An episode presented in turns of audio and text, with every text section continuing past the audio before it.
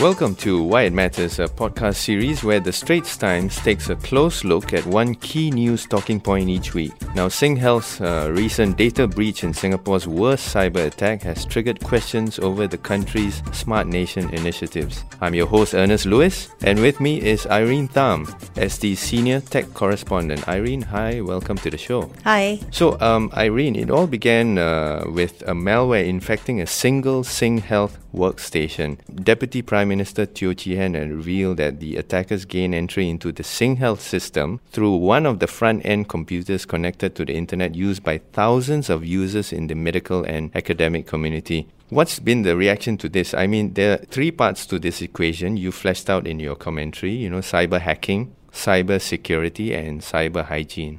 The question here is not what the authorities could have done better, but what private organizations, especially those that operate critical information infrastructure like SingHealth, could have done better in future. In this case, it seems like there were um, delays and some processes may not be in place. I mean, yesterday, um, Deputy Prime Minister Teo Chee Hean alluded to some policy uh, weaknesses and it prompted one to ask uh, why is um, a computer used by many thousands of users in the medical and academic community connected to large databases? Like, you know, the, the, the question that everybody's asking is why did it take SingHealth so many days to report the incident to CSA, to the Cybersecurity Agency of Singapore? The attack was detected on July 4th.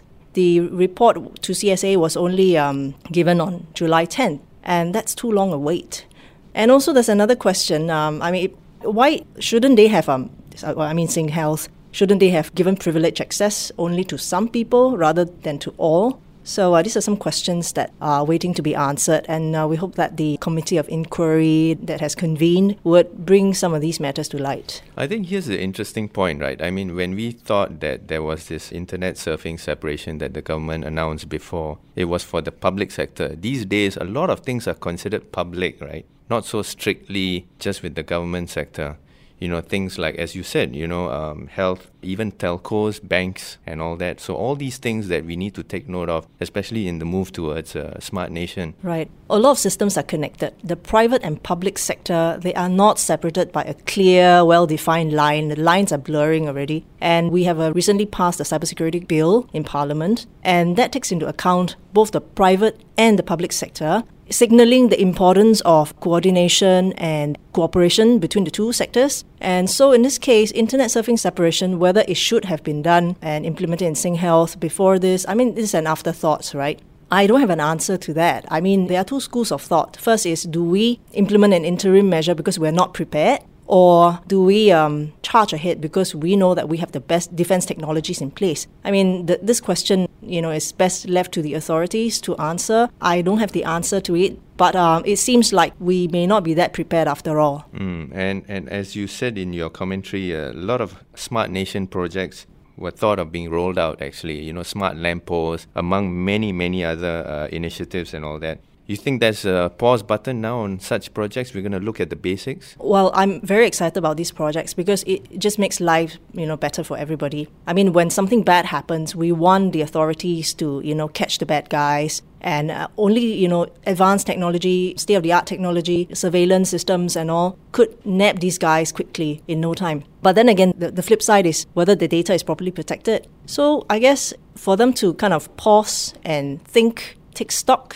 and then uh, later reboot, it might just be the best option right now because if we're not prepared, then the fallout will be pretty severe in future. These are great projects, but we really need to rethink our approach to security. Specifically, the man in the street, the end user, the people running these systems, and the people part of the equation. We can have the best technology in place, but if the people are not prepared to be on their toes at all times, then you know it's as good as not having the system at all. Okay, so you're saying like in a country like Singapore, because uh, traditionally we tend to say, ah, just leave it to the government or the authorities to deal with or something, you know. That has to change. I mean, if cyber hygiene, as you said, is the next thing we need to think about as a nation collectively, that has to change, right? Yes. I mean, we need to take charge of our own uh, personal data we need to take responsibility over the protection of these data. You know, the simple basic thing that we do each time somebody asks us for our NRIC details is why do you need the data? if we are asked by building management to hand over our NRIC, we should resist and not hand over our NRIC card because what if they lose it? Basic things that we have to ask and resist, fight back. I mean, it seems counterproductive at times because we are really messing up with an established system that has worked over many, many, many years. You know, but we need to change that. And then the building management owners need to be educated about the um, importance of people's personal data. I mean, it's, it's an education program that needs to be rolled out across different sectors. You know, end users, people who are running the systems, people who are managing buildings, and also people who are running um, contests and surveys and so on. We always ask for NRIC, and they scan the barcode of our NRIC and you wonder what kind of data they protect. So I don't give them my NRIC. You just tell them that I don't have it. You know, you want to use my Ministry of uh, Information and Communications card. I have my details in there. You can copy it down, but you know, you don't scan my NRIC. I don't know what they're taking away with that scan. So these are things that people need to be aware and resist. You know, when they they're asked for too much than what is required. On Sunday, I think uh, it was a couple of days ago, SingHealth also advised the public on uh, what genuine SMS notifications should look like. You know, they had visuals, be aware of what fake messages look like and all that. Do you think they should have done this in tandem with the initial alert of the hacking attack?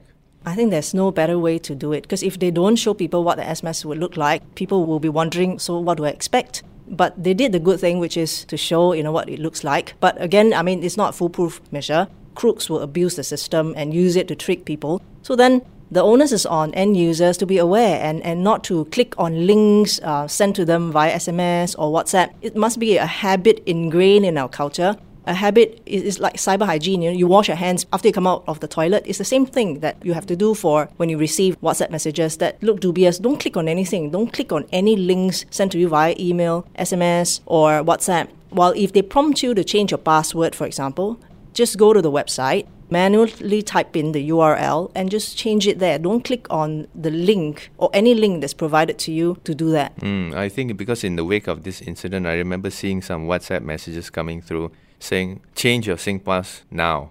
So these are the things. And what happens if someone who's, uh, you know, like the less savvy, possibly from the older generation and all that, they're not so savvy with these things. What's the best advice for these kind of uh, people? Well, I guess the best thing is don't take action and ask for help. ask your children for help. or don't download WhatsApp anyway. yeah, just don't. I mean, you can download WhatsApp, but just don't click on any link. And if uh, you are in doubt, ask for help. Okay. And you know, we've had this war on diabetes in Singapore, you know, has proven uh, pretty successful so far. Do you think this case, the SingHealth case, do you think it's time for a war on cyber security, cyber hygiene? Well, if I may be irreverent, I think we should have a war on gunduness. I mean, you know, there's a lot of um, silly behavior. People are not aware. They're not situationally aware. And um, when something happens, we kind of like think that ah, it's okay, the authorities are in charge. You know, we have to take action. We have to report something that we feel is not right. And well, we leave it to whoever we report to to take action, you know. But we, on our part, we are the eyes and ears on the ground, so we should take action and, and report something. Yes, I agree with you. I mean, sometimes uh, it's difficult for us to uh, admit that we are a bit gundu at times, you know, and, and it's good to constantly read up and look at notifications, read up on these things, what to look out for, and keep emphasizing that kind of behavior, even when we get spam messages among our friends as well. Yeah. Yeah, I think it's a conversation that needs to be ongoing. It should be something that we discuss every day. You know, um, it's something that you don't know, ask. I think there's no shame in asking if you don't know. Right, a, a war to promote cyber hygiene. Then. Yes, I think that's the proper term. Singapore wants to be a smart nation with plans to roll out a lot of exciting projects, and that is a good thing. But I think taking a step back and rethinking our process and taking stock and all that is important too. After all, I think we need smart people first before we can have a smart nation. And smart people includes your man in the street, people who will not click on phishing emails and think twice about it, and also people who are running systems who know when to press the button when, when there's a need to, who are situationally aware, who knows that when an attack hits, you know, it's, it's not something that they should take lightly. So, yeah, I think we need smart people to run a smart nation. All right, thanks, Irene. Thanks for coming on the show. Thank you. You can find more of Irene Tham's work at the Straits Times Online, where we have a hyperlink to her author profile. Look out for more podcasts on various topics on the Straits Times and do send us your thoughts to podcasts at sph.com.sg.